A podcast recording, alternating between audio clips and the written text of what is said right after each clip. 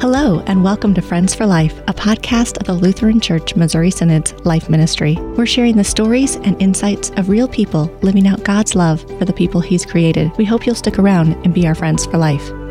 Thanks so much for joining us for episode 24. I'm your host, Steph Neugebauer. And today I am here with uh, two people I actually get to talk to on a nearly daily basis. We have Tiffany Manor, which you have a new title now. Tell us about that. Oh, yeah. So I defended my dissertation and completed my doctoral program. So now awesome. I guess technically it's Deaconess Doctor Tiffany Manor. But I, I really think that my mom is probably going to be the only one who really uses the doctor title because, you know, moms get to be kind of proud of their their offspring. So so yeah, so it can it's she should be friends. It's Tiffany, but officially officially it's Deaconess Doctor. awesome. Congratulations, Tiffany. I also am very proud of you. So I understand your mom would want to say all parts of your name now. well, I think it's kind of neat in the church that we put the uh, ecclesiastical title before that educational status title. Uh, that's probably a better phrase for that than educational status. But but you, you know we say Reverend Doctor and we say Deaconess Doctor, and it focuses on, on our vocation, serving Christ. So I that I think is is kind of neat. Maybe helps keep us humble too, and and not get too distracted by by titles. For sure. yeah. Yeah. Good. Well, congratulations. What an accomplishment. So we have today uh, Deaconess Dr. Tiffany Manor, so Tiffany, and then the Mrs. Chris Freeman along. Now, you've heard Tiffany here before. In fact, you hear her every episode because she's on the beginning before I come in and at the end of each episode. But I also try to rope her into co hosting as often as her schedule allows. But Chris, she'll be a new voice to you. And so I will allow her to introduce herself to you now. Well, thanks, Steph. I am Chris Freeman, manager of Life Ministry, and I just joined Life Ministry before Christmas. And before that, I served almost five years in the school ministry office here as part of the Office of National Mission. Before that, I was a teacher. I was born and raised in Baltimore, and uh, out of college, I began teaching at Baltimore Lutheran School, which is now Concordia Prep School. I taught Spanish and French to high school students. I also taught part time at Towson University. And I uh, was a part time instructor through Genesis Virtual Academy, which is out of Mayer Lutheran High School. And then about five and a half years ago, my husband accepted a call here to the Missouri District and that was the first big move for me as an adult at age 45. And so here I am. Al and I are empty nesters now because we have two college aged students. The kids have gone to uh, Lutheran schools from preschool through 12th grade, and that now they are at the University of Arkansas. So they're and close to me. Yes, they are in Fayetteville. Samuel is a freshman. He's 18. Holly is a sophomore. She is 20. And Holly is living the dream because she is now in the college program at Disney World. So I get lots of pictures of the pool and pictures of fireworks. and um, she tells me every day how much her feet hurt. And we say boohoo. yeah. I don't feel all that bad for you. That is awesome. My three year old daughter, Nora, would love to be Holly. That is her thing. Castles, fireworks, all the princess mm-hmm. things. What a neat yeah. opportunity for her.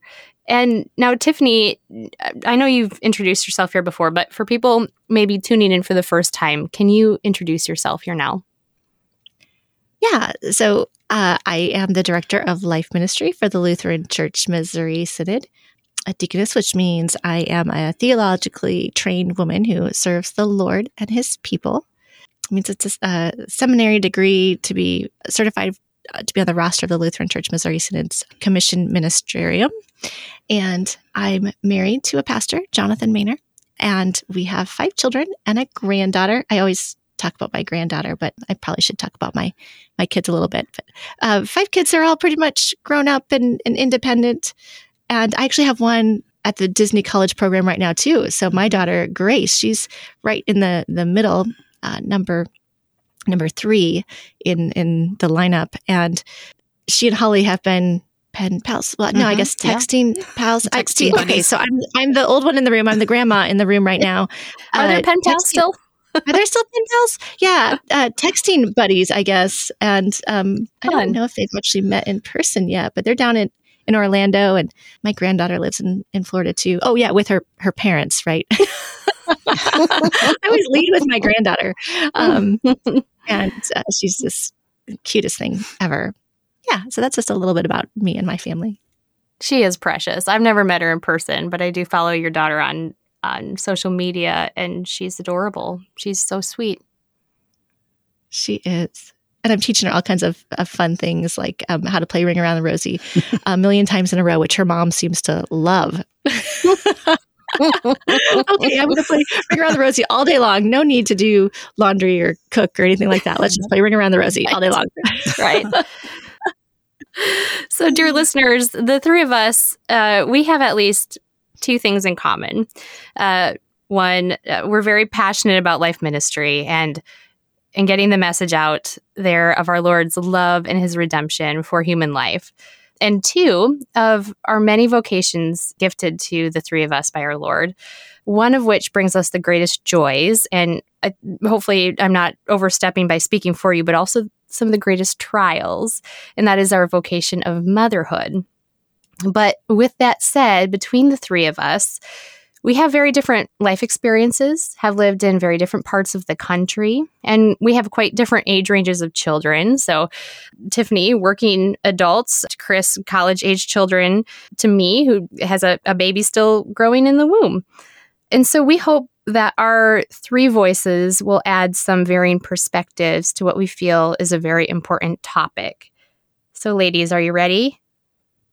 Mm-hmm. We are ready. This is this is important to talk about. So um, Mhm. I, I hope we have a lot of listeners for this episode because to have grace filled and Christ focused parenting and motherhood is is important. Yeah, I agree. I agree. Uh, a few disclaimers for ourselves and then also our listeners. This episode is is not intended to be a commentary on moms working outside the home versus what you would call stay at home moms. The second is this. Our goal is like Tiffany said for the gospel to predominate this conversation. Our goal is not to to condemn or to heap more guilt on worn down moms and, and weary women. To be completely truthful, this episode is is really to address a need that I had personally, and I had shared this with with Tiffany a while back. Uh, about a year or so ago, I started seeing a slew of articles being published from some major news outlets that that had me kind of unsettled. And as I read them, I I was forced to wrestle with my own feelings on motherhood and raising children, and then the sacrifices that that that's meant for me and for my own family, and and that was good because it, it drove me to the scriptures. It set me on a search for books and articles that offered a different perspective, and it led me to seek advice from women and mothers who who are wiser than myself. And if you'd allow me, I'm just going to read uh, three of the headlines and a few short blurbs from these articles that kind of threw me for a little bit of a loop. And then the three of us will have a, a candid conversation about how these articles might reflect a, a, a new trend in our culture and an even greater shift away from a biblical view of motherhood. Headline number one and this is from the HuffPost. These moms admit they resent their kids and wish you would too. It's a common feeling, and it doesn't make you a bad parent. Headline number two from The Atlantic The two reasons parents regret having kids. Headline number three from The Washington Post I sacrificed my career to care for my kids in the pandemic. Never again. So now I'm just going to read some blurbs from these three different articles. Uh, the first, again from the HuffPost. This lady said, Whether it's something as minor as wishing you had more time to yourself and bemoaning how much of you your children need, to more intense feelings of regretting you'd ever had children. These sorts of common feelings are often only talked about in the safety of professional counseling sessions or amongst the closest of friends. A Gallup poll cited in The Atlantic when American parents older than 45 were asked in a 2013 Gallup poll how many kids they would have if they could do it over, in quotes, approximately 7% said zero. And then here is a woman by the name of Cindy who wrote the last article I sacrificed my career to care for my kids in the pandemic, never again. She said, and here's her kind of having these internal thoughts, processing them out loud. Haha, you think you can have a life of your own? No. Your needs will always come second. Don't you know what it means to be a mother? And then she goes on to expound. But if this is what it meant to be a mother, I wanted out. I was tired of sacrificing myself and my career on the altar of motherhood. I wanted a different solution, a way for women to become mothers without losing the right to have a life of their own. And so, if I can take the liberty of kind of summing this up, which I would imagine would not be the way that these authors would have summed it up, if it's fair for me to say, these can be summed up under a topic that one might title Mom Resentment. So now I want to talk about it for a couple reasons, but for one, truly because I had this kind of internal crises after reading these. And, and truly, I, I, don't know what it was. I don't know if it's like the algorithm of how the internet works and them giving me these news articles that I clicked on once. And so I got more of them. But truthfully, in months' time, I had article after article showing up on my on my news feed that were very very similar and echoing the, the same kind of sentiment. So my question for you first is what are your initial reactions, Tiffany and Chris, to these articles and to the excerpts I read? Do you think that this represents a trend of, of thought in our current culture? Uh, or is this like a small minority of people? What do you think?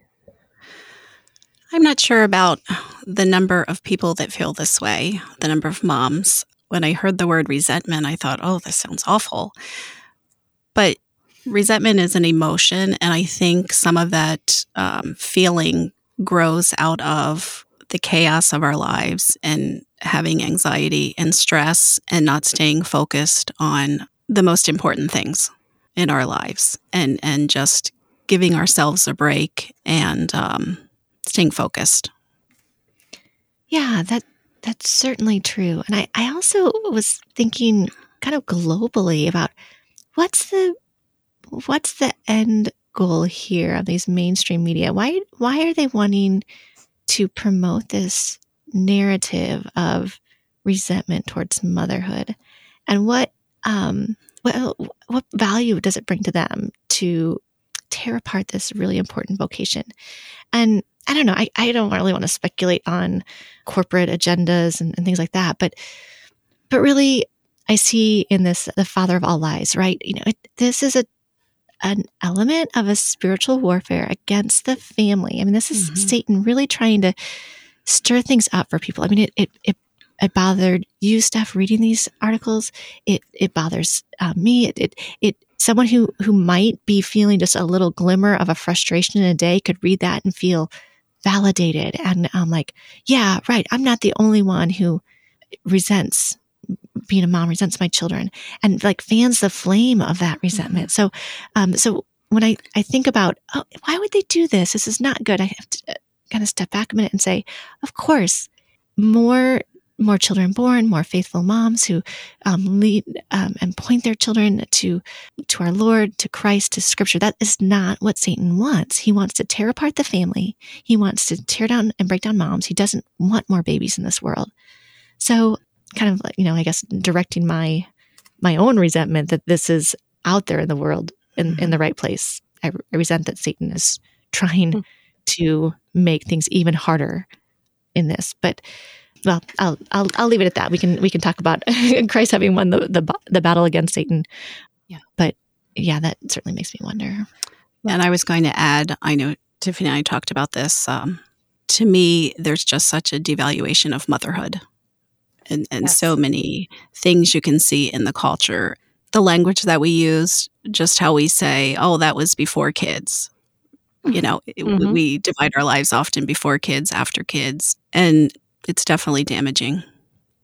Yeah, I, I, I agree. I, I mean, I, I, I do that too. And sometimes it's just how to, to, to break your life into kind of seasons that make sense or to bring mm-hmm. order out of something that you can't really bring order out of a life.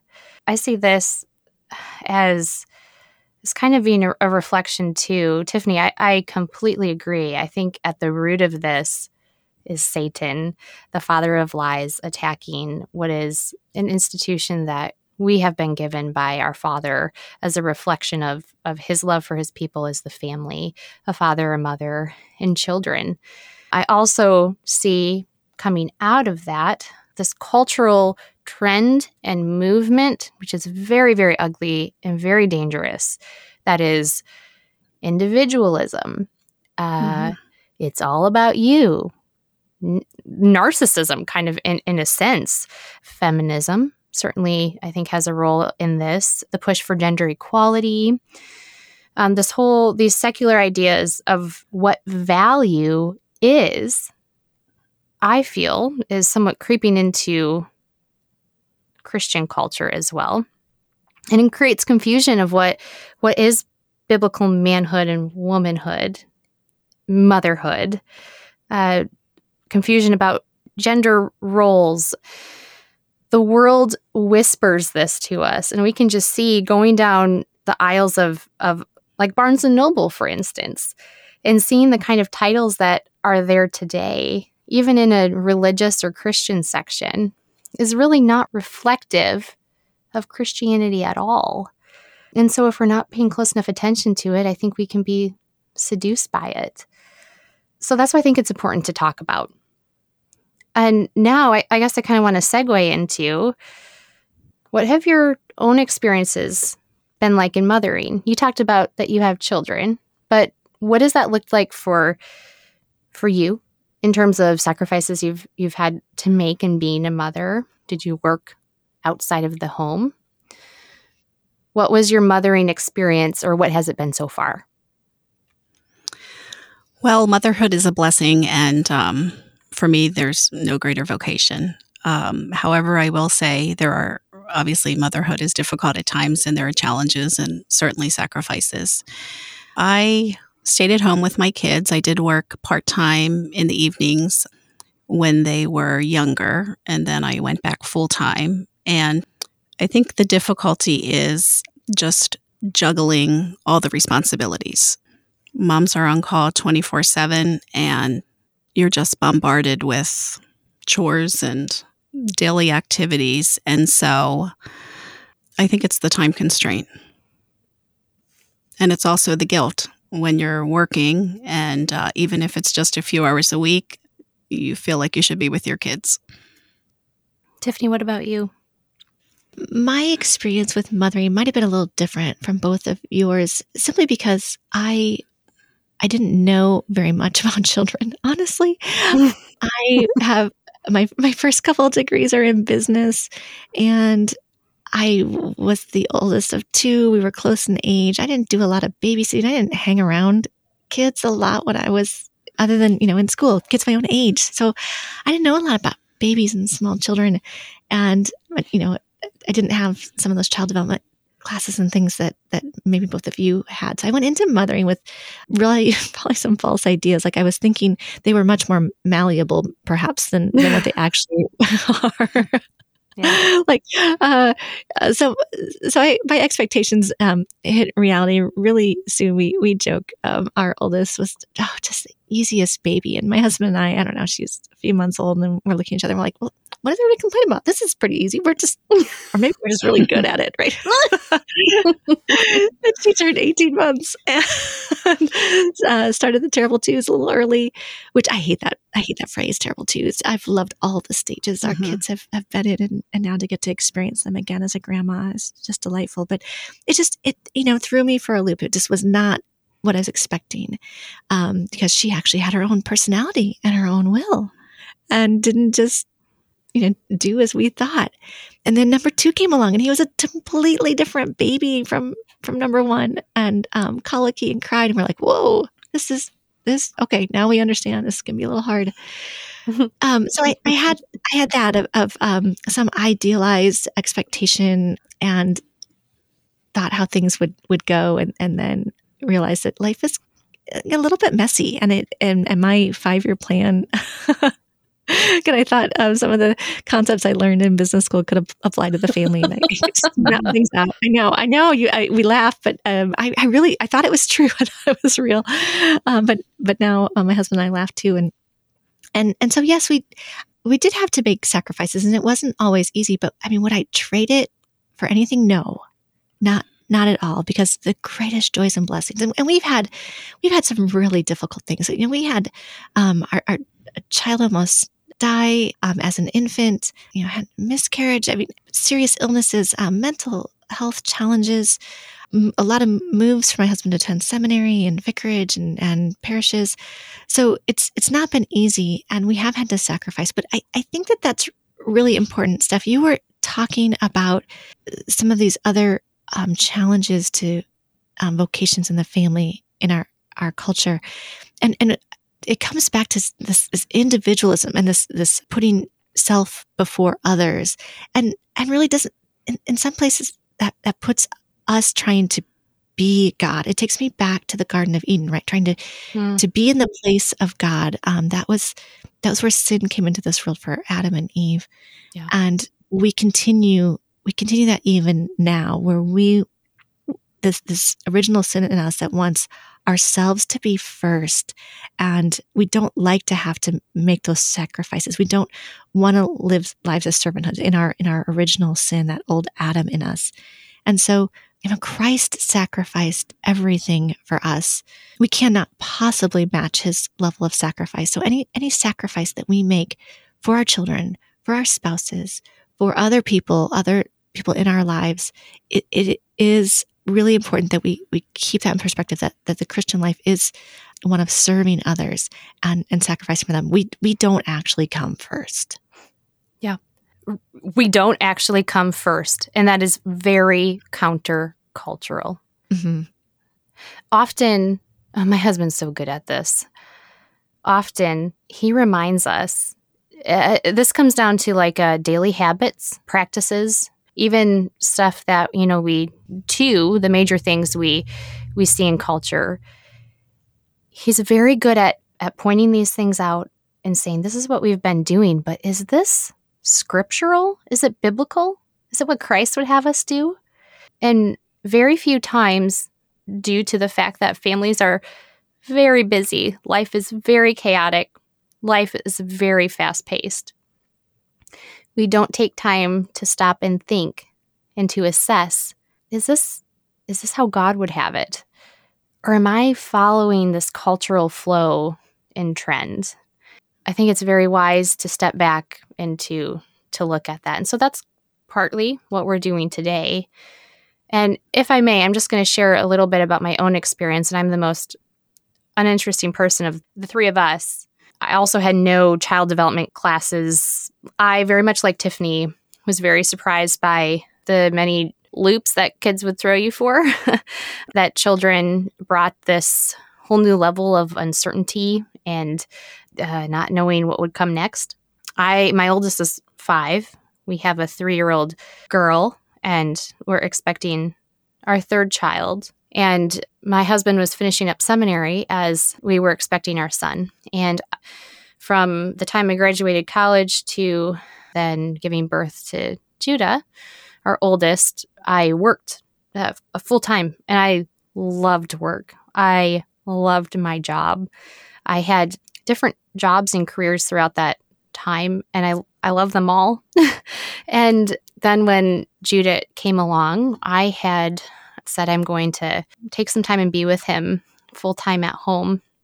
And so I was still working very hard in the home. I just didn't have a career outside of the home. But that actually wasn't as big of an adjustment to me as I thought it would be. and like you, Tiffany, our first child, he was awesome. I thought the same thing. I remember having those exact same feelings. What is everyone talking about? He's so easy. This is great. I, I remember being like at, at five months, I'm like, I want all the kids. I want 20 of these. And I, I still think I would take 20 Judahs because he's awesome. Nora is awesome too. He grew into his twos and threes, and it was very different uh, than his very sweet infancy. And Nora, uh, is a very different, unique personality. And she, I, I joke, but also with some truth that she takes about 99% of my parenting energy. She just requires more. Uh, and so that's where we are right now, me and my family in our parenting journey. So we're very, very young in all of this. And I appreciate your two perspectives because there's a lot I don't know yet and a lot I haven't lived yet. So thank you for talking about this with me because when I referred to the wiser and more experienced women and moms, I also mean you too. Now that we kind of know where we're all coming from, at least in our mothering journey so far, back to these articles. If this is still a, a minority opinion of mothers or even parents in general, Tiffany, you kind of hit on this a little bit already, but what do you think the dangers might be in being exposed to these kind of articles or reading these articles without giving them much thought? How might reading these articles plant ideas in parents' heads or moms' heads that they may not have otherwise thought about before? Yeah, Steph, you've you've said it. It we have sometimes this audio track that plays in our heads, right? It could be self talk, it can be other things that we've encountered throughout our, our day and people and things we've we've read. And we can start to perseverate on that. And it, it can can be um, wholesome. It, it can be not so wholesome and, and actually even destructive to our christian worldview and, and understanding of, of life looked through the, the lens of of christ. And so these types of, of articles I, I don't think it's overstated to say it's, it's dangerous. It, it's actually really really dangerous. Sure, if you you see the headline, you can you can uh, reframe those, take the perspective of that's not true. We'll acknowledge that mothering, parenting is hard, but but the way those headlines read, that that is not the true view of motherhood. That is not what scripture says about being a, a mom and being a wife. And we can set those aside so th- so that can can be a choice when we encounter these types of things. But then also we we can set a, a different narrative for for ourselves for the people in our congregations the the parents in our, our schools to lift up motherhood and, and familyhood. And, and maybe i'm getting a little too far ahead of this but we need to we need to understand parenting and motherhood through the bible. And and that for me was was really tricky. I described, you know, in, in my parenting, you know, kind of encapsulated really, um, we're at three decades now of, of parenting and encapsulated that all very, very quickly. But, but part of my issue as a young Christian mom was that I had not been raised in the church. I didn't know what a Christian mom was like. So I actually was taught how to be a Lutheran Christian mom by the other women in my church, by our LWML Lutheran Women's Missionary League uh, women that I was around that were a few stages ahead of me, and uh, women in, in Bible study and families that I saw in church where I thought, you know what, I want to be like that mom. Yeah.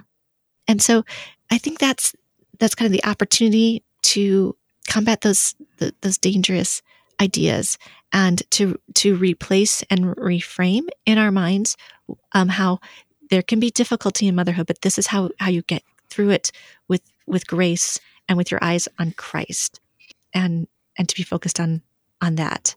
I don't know. I, I am looking at Ephesians four two right now and, and, thinking about this, framing up motherhood not as as something to resent, but instead humility, gentleness, patience, and loving. You know, and and Ephesians four two talks about bearing with one another in love. That's what we need to have in front of us as as far as motherhood. Yeah, and I think again it goes back to the devaluation of motherhood and um, maybe of life in general. We need to um, uplift moms and they're carrying children for nine months in the womb and they're um, they're making sacrifices and they're um, giving up full-time careers to be at home at times and um, they're juggling everything. And when you think about motherhood and all the roles that a, that a mother has nurturer, spiritual advisor, physician, nurse, chef, activities coordinator. Shall I go on? Chauffeur. feeling tired, yeah, Feel- feeling tired again. I really appreciate both of of those points. And I, you know, after taking some time to reflect about the articles that I read, after talking with my husband, reading through scripture, reading kind of, you know, an alternative to this, you realize that, you know, you can't be too hard on these authors because I would presume, maybe this is over presuming, I would presume they're not Christians or they don't know the kind of gift language that the church uses in terms of parenting, motherhood, children. And so we could expect this kind of language from our culture because it's not the church. But the church should be recognizing this and continuing to declare the beautiful message of the gospel and how our Lord redeems these vocations to serve his purposes and ultimately offer a much more freeing and more beautiful story for us, for parents in general, for the people of God at large. And so in reading these, you know, you can see, okay, this is a lie that I'm reading. And so to also answer my own question, you know, how could these ideas plant ideas in, in moms' heads they they didn't otherwise consider? we will presumably pick up the narrative that culture is wanting us to believe rather than the narrative that is true, faithful, and caught up in Christ. Unless we recognize them as lies and are able to then articulate the truth to ourselves and then to other moms. Uh, so, what we're doing here today is we're identifying what it is the secular world is teaching about this and that it's destructive and a way of thinking about motherhood. And instead, hoping to encourage moms, wives, the family to live lives that are faithful to what we actually believe. I think that's absolutely right. And I and I think there's something else too. We have a place to take our resentment that people who aren't in Christ don't don't know about yet until they they come to know our Lord and His Word. But um, with when these inevitable resentments and frustrations come up, we confess them, right? And we're forgiven. We're absolved, and then um, through the Word and Sacrament, strengthened to go out and and live in a, a, a joyful way of motherhood. Now, now, not joy like it, it's all pure happiness, but Mhm.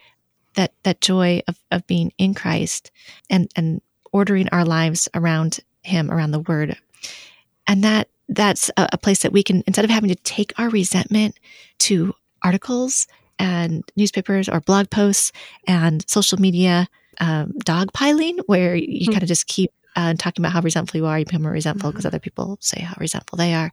No, we, we take it directly to our Lord.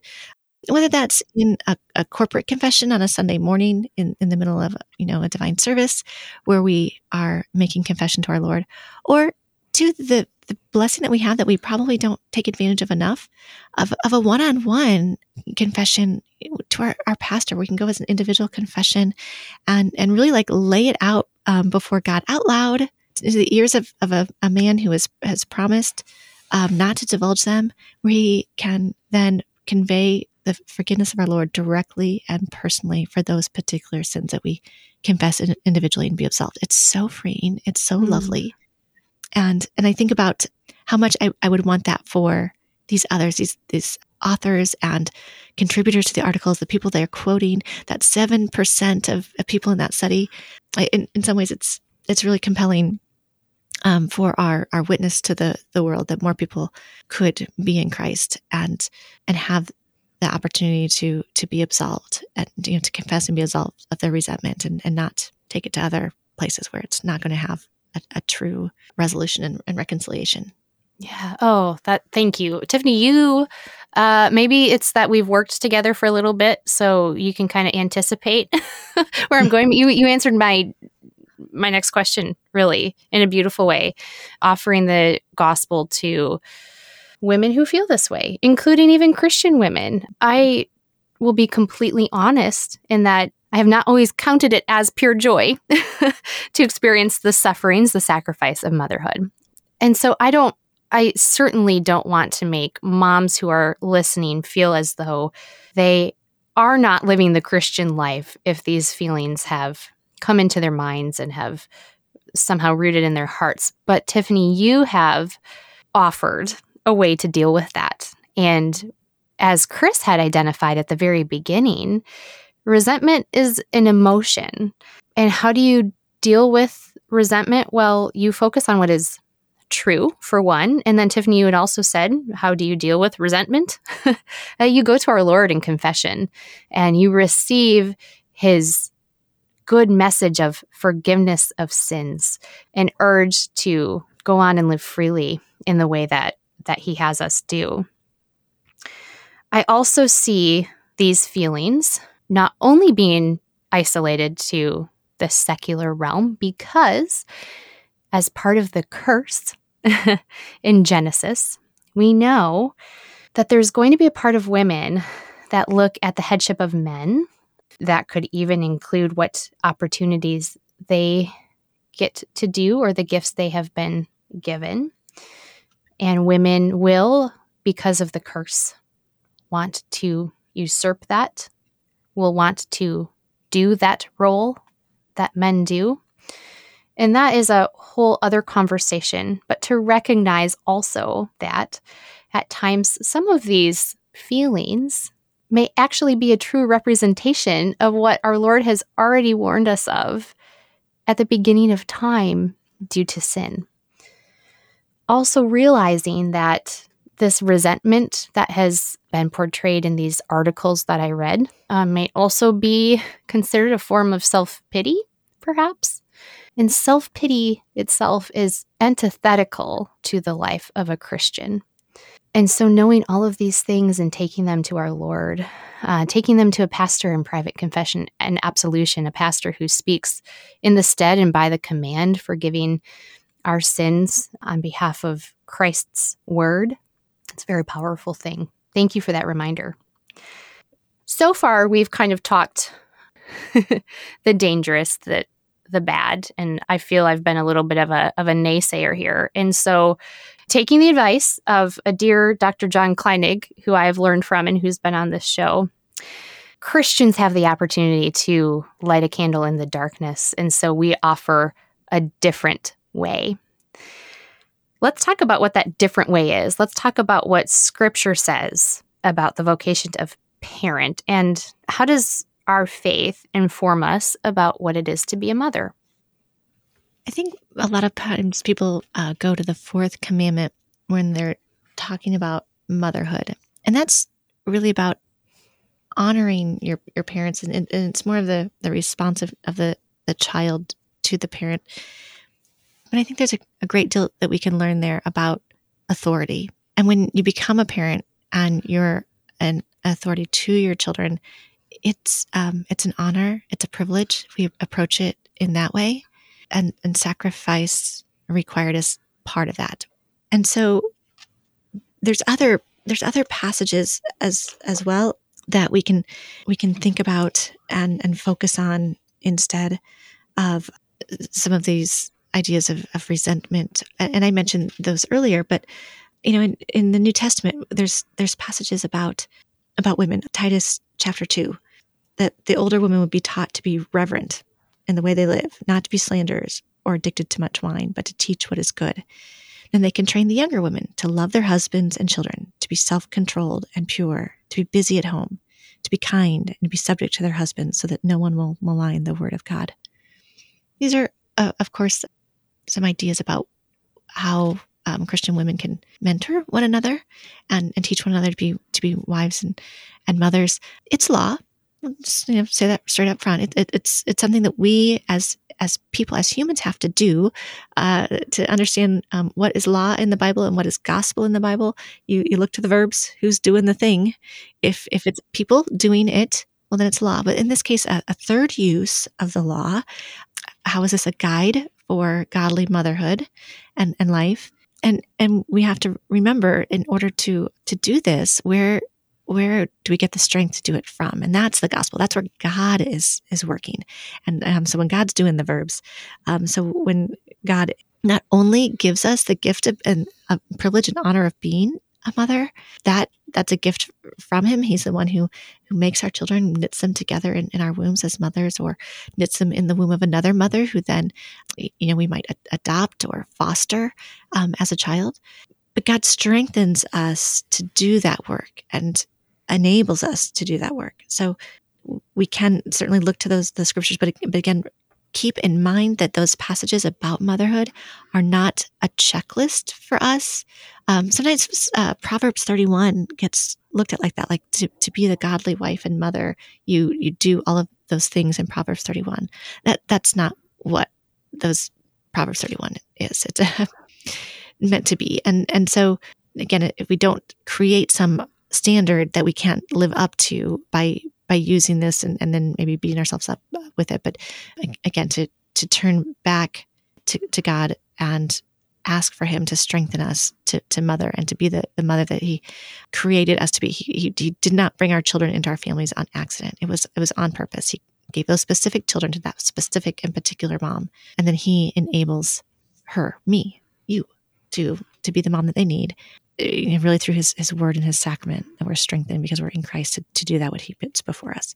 So that's that's the the you know, the tension there is that we we don't use scripture as some type of standard for, for motherhood because we'll we'll never be able to keep the law perfectly. And so it's it's the gospel that that fills us and enables us to do that. I would say, you know, as a mother, keep in mind that Christ walks along with us every step of the way and knows all of our faults and our shortfalls and um, throughout the difficulties of parenting you know sometimes you feel like you're you're not doing enough or you should have done this or that and stay focused on the cross and christ's sacrifice and um, he walks with us. Yeah yeah jesus christ emmanuel god yeah. god with us. Those days when i remember my son um, deciding to destroy the kitchen and mm. it just too much. God's there in the midst of that too. Or mm-hmm. when they're mm-hmm. being so sassy and you think, oh, how can they speak like this to me? And mm-hmm. um, Christ is, is there, there too, uh, bearing even those burdens. Mm-hmm. But he's in the midst of it with us. Yes. I appreciate what you pointed out, Tiffany, because as I was looking for verses on mothering and parenthood, I found fewer than I was hoping. And, you know, that's the problem with with me wanting, you know, scripture to use the verbiage that I do in my modern day, I suppose. But it does talk in a lot of generals about how people are to live toward one another. And certainly it talks about parents and children. And one of my favorite pointed out to me by my dear friend Katie Schuermann is this, and we have a specific episode about gift language. Psalm 127 says, Children are a heritage from the Lord, the fruit of the womb, a reward. And ultimately, what this says, and as Katie has so kindly reminded me, is that if we have been given children, there's the the key verb we've been given. God is the giver, and then therefore children are a gift. And so we should move forward with that language always in our minds. And it doesn't mean that gifts don't come without responsibilities or sacrifices or challenges by, by no means. But that should be front and center. These these little children, these college age kids, these adult children now giving me grandchildren gifts, primarily gifts. And Proverbs also talks about uh, the role of parents being in to train up a child in the way that they should go. So parents have that command and the authority given to them by God to train, to raise, to disciple, as you would to discipline their children and to teach them the fear of the Lord.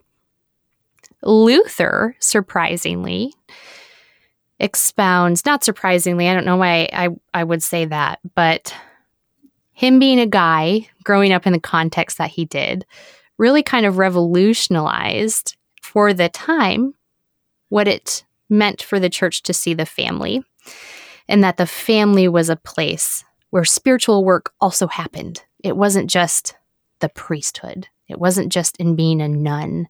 He reminded the church of the value that is being a parent, being a mother. And this is what he says. This is from Luther's works. So the man wrote many a many thing. And in one of his works, he says, God grants offspring and commands that they be brought up to worship and serve him. In all the world, this is the noblest and most precious work, because to God there can be nothing dearer than the salvation of souls. Most certainly, father and mother are apostles, bishops, and priests to their children, for it is they who make them acquainted with the gospel. In short, there is no greater or noble, nobler authority on earth than that of parents over their children, for this authority is both spiritual and temporal. And then he even says in a separate uh, Luther's work, or I'm sorry, this is actually part of the, the same section he talks about parents.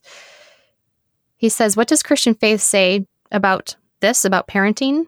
It opens its eyes, looks upon all these insignificant, distasteful, and despised duties in the Spirit, and is aware that they are all adorned with divine approval, as with the costliest gold and jewels. I just, I love Luther. I think he's so wonderful to read and so comforting too. Motherhood is a noble work and it is adorned like the head of someone adorned with costly gold and jewels. I love that.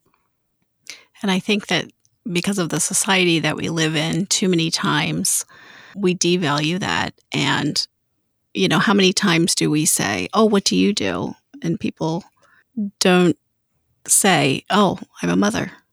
They'll say, I'm a physician or I'm a nurse. And we're, we're mothers by vocation. My one of my daughters was little, and people would ask her, "What do you want to be? What do you want to mm-hmm. do when you grow up?" And she would say, "I want to be a mommy." Mm-hmm. And they would say, "What else?" And I, and I would, you know, no, that doesn't have to be anything else. She wants to be a mommy. That's a really noble thing to want to be. Yes. Yes. Yep. My three year old has actually also said that too. She said a lot of other things, but in, in some instances, that's what she says. And I said, I would love that. I would love if you would be a mommy and if God would give that to you. If if listeners here are looking for other places besides good old Luther or the scriptures to to study and refresh their minds on this, I would also point to Dietrich Bonhoeffer's Life Together.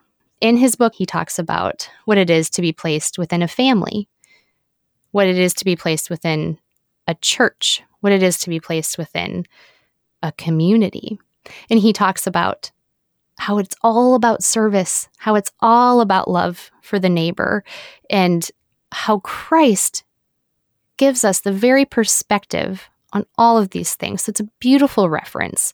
It doesn't necessarily talk a lot about parenting, but it's a great way to remind and refresh our minds about what it is to to live with others around us and and to serve our neighbor that we've been given bringing up Bonhoeffer and life together in that community is really important when it comes to supporting one another in, in motherhood and in parenthood. And it can it can go a couple of different ways. And I'm going to start with the way it's not so edifying. and that's, um, I, I, mentioned the phrase dog piling a, little while ago, and I think I used it in the context of, of, social media, but it can happen in other ways. If we get together, and sometimes people will refer to it as venting, like I just want to vent about being a mom, and we get together with our moms and we're just kind of complaining about things, that's not going to be a very edifying community. But if we can be a community and we can support one another in our vocations of, of mothers and um, reflect Christ, point one another to, to the word, to, to Christ and his promises for us, and, and um, through that, share the gospel with one another, that can really be helpful in mothering. I'm, I'm thinking of when I was a young mom, the community I found in, in, my church and the women who walked alongside me taught me how to be a mom, but um, also were, were bearing the burdens with me. Having moms group and getting together with other moms to, to go through these seasons of life together, that can all really really be helpful. As the body of Christ, we're, we're meant to be in community and in relationship with one another. And to be isolated as a mom can cause these doubts and resentments to grow. Because again, Satan uses that tactic in, in this battle he's waging uh, against us. I mean, the war is, he's lost, but he's, he's trying to take down others with him. Mm-hmm. And he wants us separated and isolated and not talking to one another. And so if we are in community, in our own families, you know, and with our children and serving them, but serving one another, mom to mom, uh, dad, other dad to mom, and Christian friends, and all generations in, in our congregations, in our churches, in our communities. That is is really going to help get through some of these challenging times, mm. and and to bear burdens, and and and again to point to one another that to that source which is is truly helpful, which is is Christ and His Word. Mm-hmm. Yes, thank you A couple other genius people. Uh, C.S. Lewis, of course, in his book, The Weight of Glory. He talks about you have never talked to a mere mortal. Next to the blessed sacrament itself, your neighbor is the holiest object presented to your senses. And what he's saying there is that no person we are called to care for is a mere mortal. They are immortal beings that will last into eternity. And so our interaction with them is not temporal. Therefore, our children, being some of our nearest neighbors, are those we are called to serve. And they are not mere mortals. They will go on into eternity. And I think Luther obviously recognizes this and the fact that this is a, a noble and precious work is that these kids are learning the faith and being taught the faith and baptized into the faith and they will live forever. And so the impact that our parenting through God's strength and the gospel has on them is forever. I read a book by Lisa-Jo Baker called Surprised by Motherhood. And she said, The beauty of motherhood is that it's a mix of both the mundane and the eternal. The small directly correlated to the massive. And then this is my favorite line kids walking around like so much eternity with skin on. My little children walking around who will be with Jesus forever. That gives new meaning to what I do with them on a daily basis. Every moment matters. Yes. And so there's God's grace when we uh, sin against them, when we when we mess up.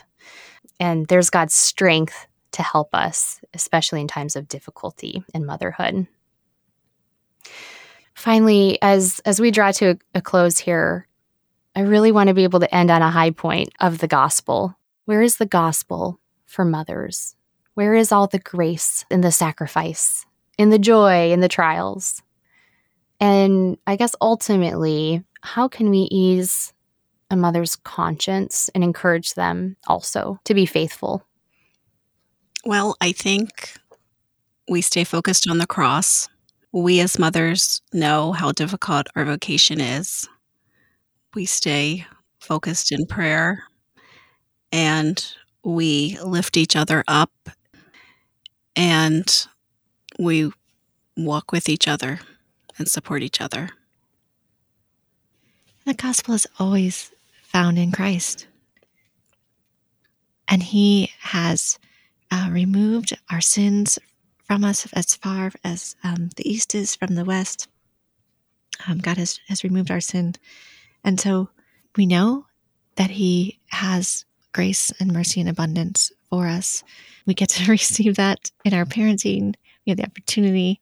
Boy, boy, parenting has given me a, a prayer life like I never had before and a, a, lot of opportunities to confess too because I sin. But it's also given an opportunity for my children to understand what con- confession and forgiveness is because I get to confess to them the times I mess up, and they get to forgive me, and they get to see me live in that forgiveness that I receive from them, and but more importantly from our Lord.